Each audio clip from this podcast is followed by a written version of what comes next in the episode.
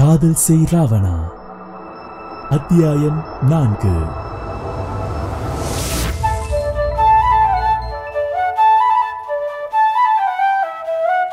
நட்டநடு சாலையில் தன்னை கட்டிக்கொண்டிருந்தவள் மீதிருந்து எழுந்த அந்த நறுமணம் அவனை கிறங்கச் செய்ய போதுமானதாக இருந்தது. தன்னிலை மறந்து அவளை அணைக்கப் போனவன் சுதாரித்து எடி தள்ளி நில்லு. அது என்ன ஒரு வயசு பிள்ளை இப்படி பொது வழியில கட்டிப்பிடிக்கிறது? அதுவும் சுத்தி ஆளுக இருக்கிறப்ப என அவளை தள்ளிவிட ரப்பர் பந்தாக வந்து மீண்டும் கட்டிக்கொண்டாள். அடி கூறு கட்டவளே ராமசாமி அண்ணா என்னை பத்தி என்ன நினைப்பாரு? எட்டு நில்லுடேனா? என அவளை விலக்கி வைக்க மீண்டும் மீண்டும் மேலே விழப்போனவளின் இருபக்க தோள்களை பற்றி தடுத்து நிறுத்தினான். என்ன மச்சான் நீயே அங்க பாரு என டிரைவர் சீட்டை காட்ட அங்கே யாருமே இல்லை. எப்படி? அதெல்லாம் நான் மிளகாவத்தில் பத்தி பேசும்போதே கிளம்பி போயிட்டாரு.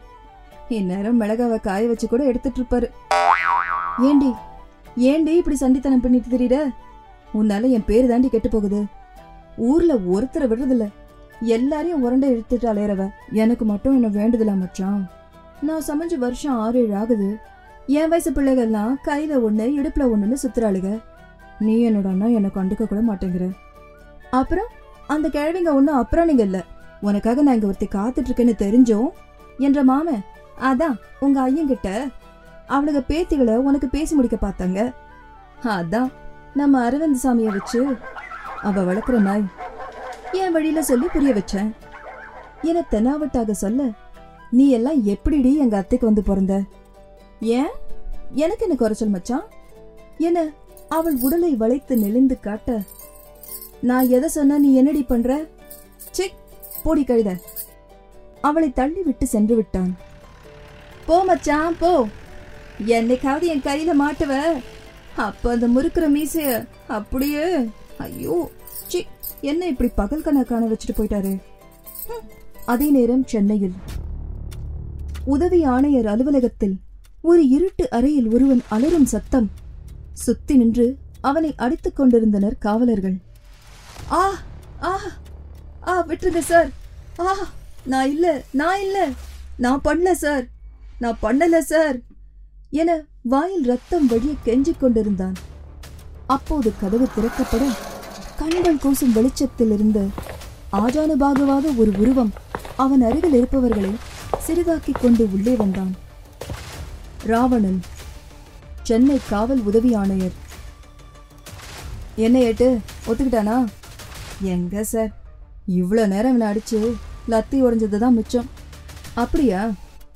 என நெருங்கி வந்து நாற்காலியில் கட்டி வைத்திருந்தவனின் முடியை கொத்தாக பிடித்து தூக்கியவன் குற்றுயிர் குறை உயிருமாக இருந்தவனை காண்பித்து இப்படி அடிப்பீங்க?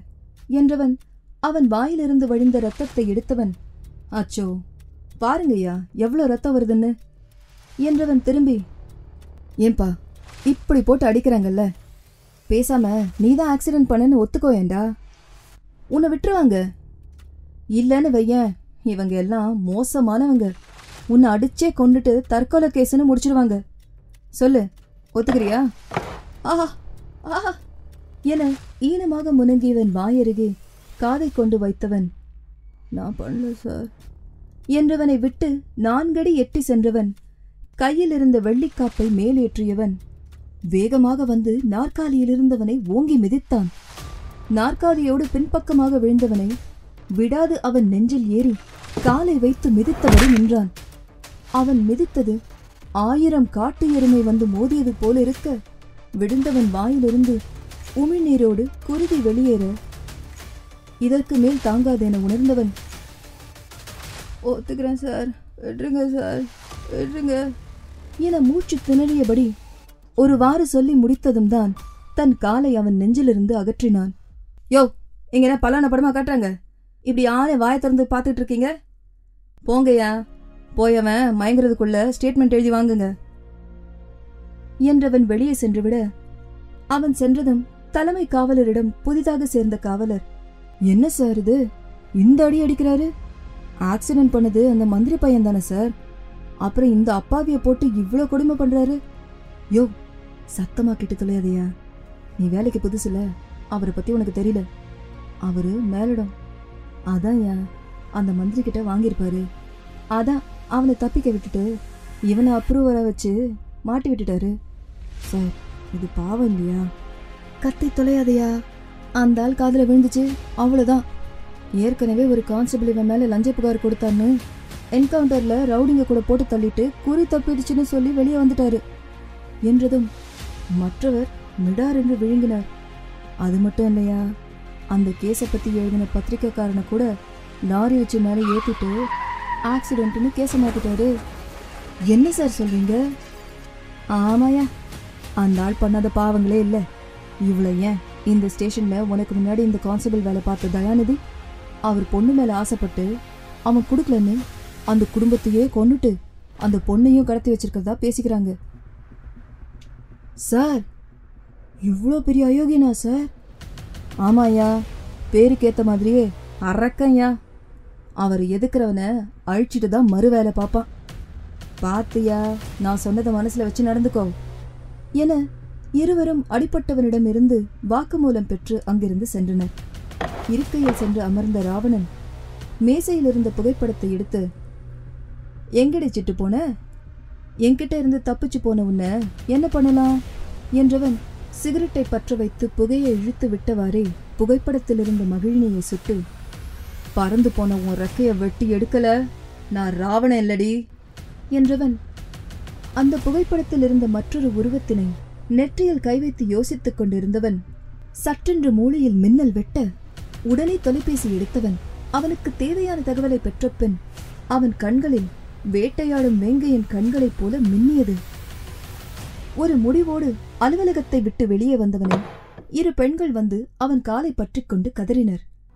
ஐயா சாமி என் பையன் எந்த தப்பு பண்ணிருக்க மாட்டாயா? அவன் ஒன்னும் தெரியாத பிள்ளை. அவனை விட்டுருங்க சார். என கதறி அழுதனர். கதறியவர்களை பொருட்படுத்தாது காலை உதறி தள்ளியவன். எங்க உன் பையன் தான் ஆக்சிடென்ட் பண்ணான்னு ஒத்துக்கிட்டான். அதனால இங்க இருந்து கத்திட்டு இல்லாம இடத்த காலி பண்ணுங்க. ஐயோ ஐயோ என் புள்ள எந்த தப்பும் பண்ணல. நீங்க தான் அவனை அடிச்சு அப்படி சொல்ல வச்சிருப்பீங்க. என கத்தினர்? காதை குடைந்தவாறே ஆமா நான் தான் அடிச்சு ஒத்துக்க வச்சேன். இப்ப என்ன அதுக்கு? என்றவனின் சட்டையை பாய்ந்து பிடித்தவர். அட பாவி என் பிள்ளை மேல அநியாயமா இப்படி பழிய தூக்கி போட்டுட்டு அவன் வாழ்க்கையே கெடுத்துட்டியா உன்னை சும்மா விட மாட்டேன் நீ நாசமா போவ. உன் குடும்பம் விளங்காது. என சபித்தவரின் கழுத்தை ஒற்றை கையால் பிடித்து தூக்க மற்றவர்கள் அதிர்ந்து பார்த்தனர். கையில் பிடித்திருந்தவரை மேலே தூக்க மூச்சுக்கு சிரமப்பட்டு அவன் கைகளில் அடிக்க அதெல்லாம் அவனுக்கு வலிக்குமா என்ன? கண்கள் சொருக இருந்தவரை பார்த்து பதறி ஓடி வந்த காவலர்கள் சார் சார் வேணாம் சார் விட்டுருங்க சார் செத்துற போறாங்க சார். இப்படி வெளியில வச்சு பண்ணா நீங்க தான் சார் மாட்டுவீங்க. விட்டுருங்க சார் என கெஞ்சிய பெண் தான் விட்டான். யோ யார் அவங்களெல்லாம் உள்ள விட்டது? இவங்களெல்லாம் வெளியே தள்ளு. என்றவன் அங்கிருந்து சென்று மற்ற வேலைகளை முடித்த பெண் உள்ளம் சென்றவன். மகிழினி அடைப்பட்டு இருந்த அறைக்கு கையில் பாட்டிலுடன் சென்றவன். செட்டு இந்த ரூம் முழுக்க உன் வாசம் நிறைஞ்சிருக்குடி. ஏண்டி செட்டு மாமனை விட்டுட்டு போன? என்றவன் கையில் இருந்த சரக்கை மொத்தமாக காலி செய்தவன்.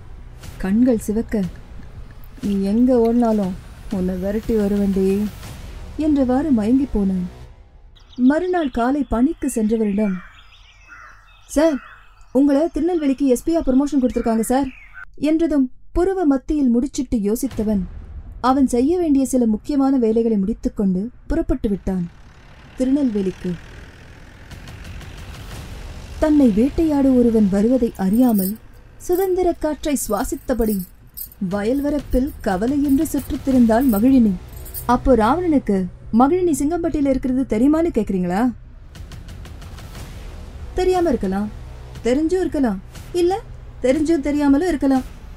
அதை அடுத்த எபிசோட்ல பார்க்கலாம்.